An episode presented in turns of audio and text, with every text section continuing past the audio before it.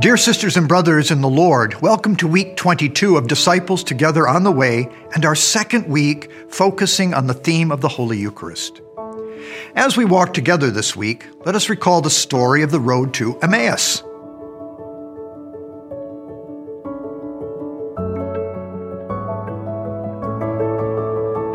Disheartened by Jesus' death and bewildered that someone might have taken his body from the tomb, two followers of Jesus made their way out of Jerusalem for the village of Emmaus. Understandably, these grief-stricken disciples left Jerusalem and the normal joys of Passover week, the seven-day festival of unleavened bread, sad and downcast. They had hoped that Jesus would be the one who would redeem Israel, and now he was dead.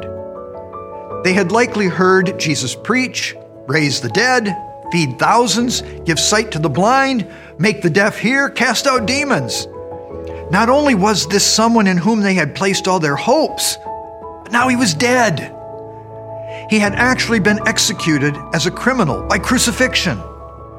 Perhaps you've had times in your life that you felt this kind of devastation. Perhaps you didn't know it was possible to be so brokenhearted. What breaks most of our hearts is a loss of love. Pope Benedict XVI talks about this kind of sadness when he says that the root of man's wretchedness is loneliness, the absence of love. The fact that our personal existence is not embraced by a love that makes our existence necessary. The U.S.-based Dominican priest, Father Peter John Cameron, writes, "Our misery arises when we live without a love strong enough to justify our existence, no matter how much pain and limitation go along with it.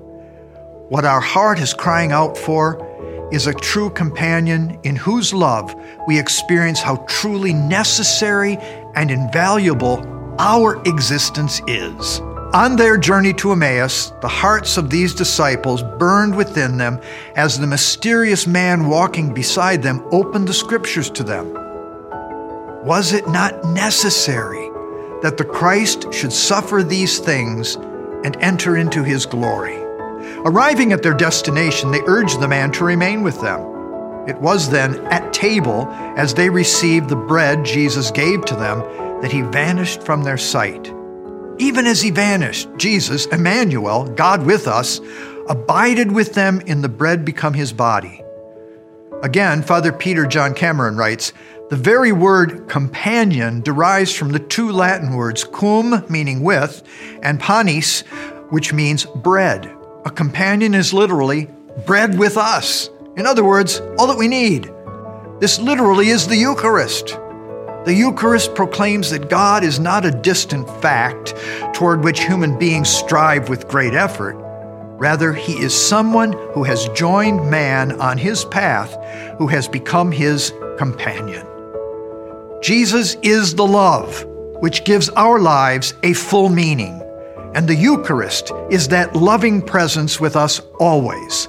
Hence, this week's challenge is to spend 15 minutes praying before Jesus in Eucharistic adoration, praying before the Lord who meets us and becomes our companion along the way.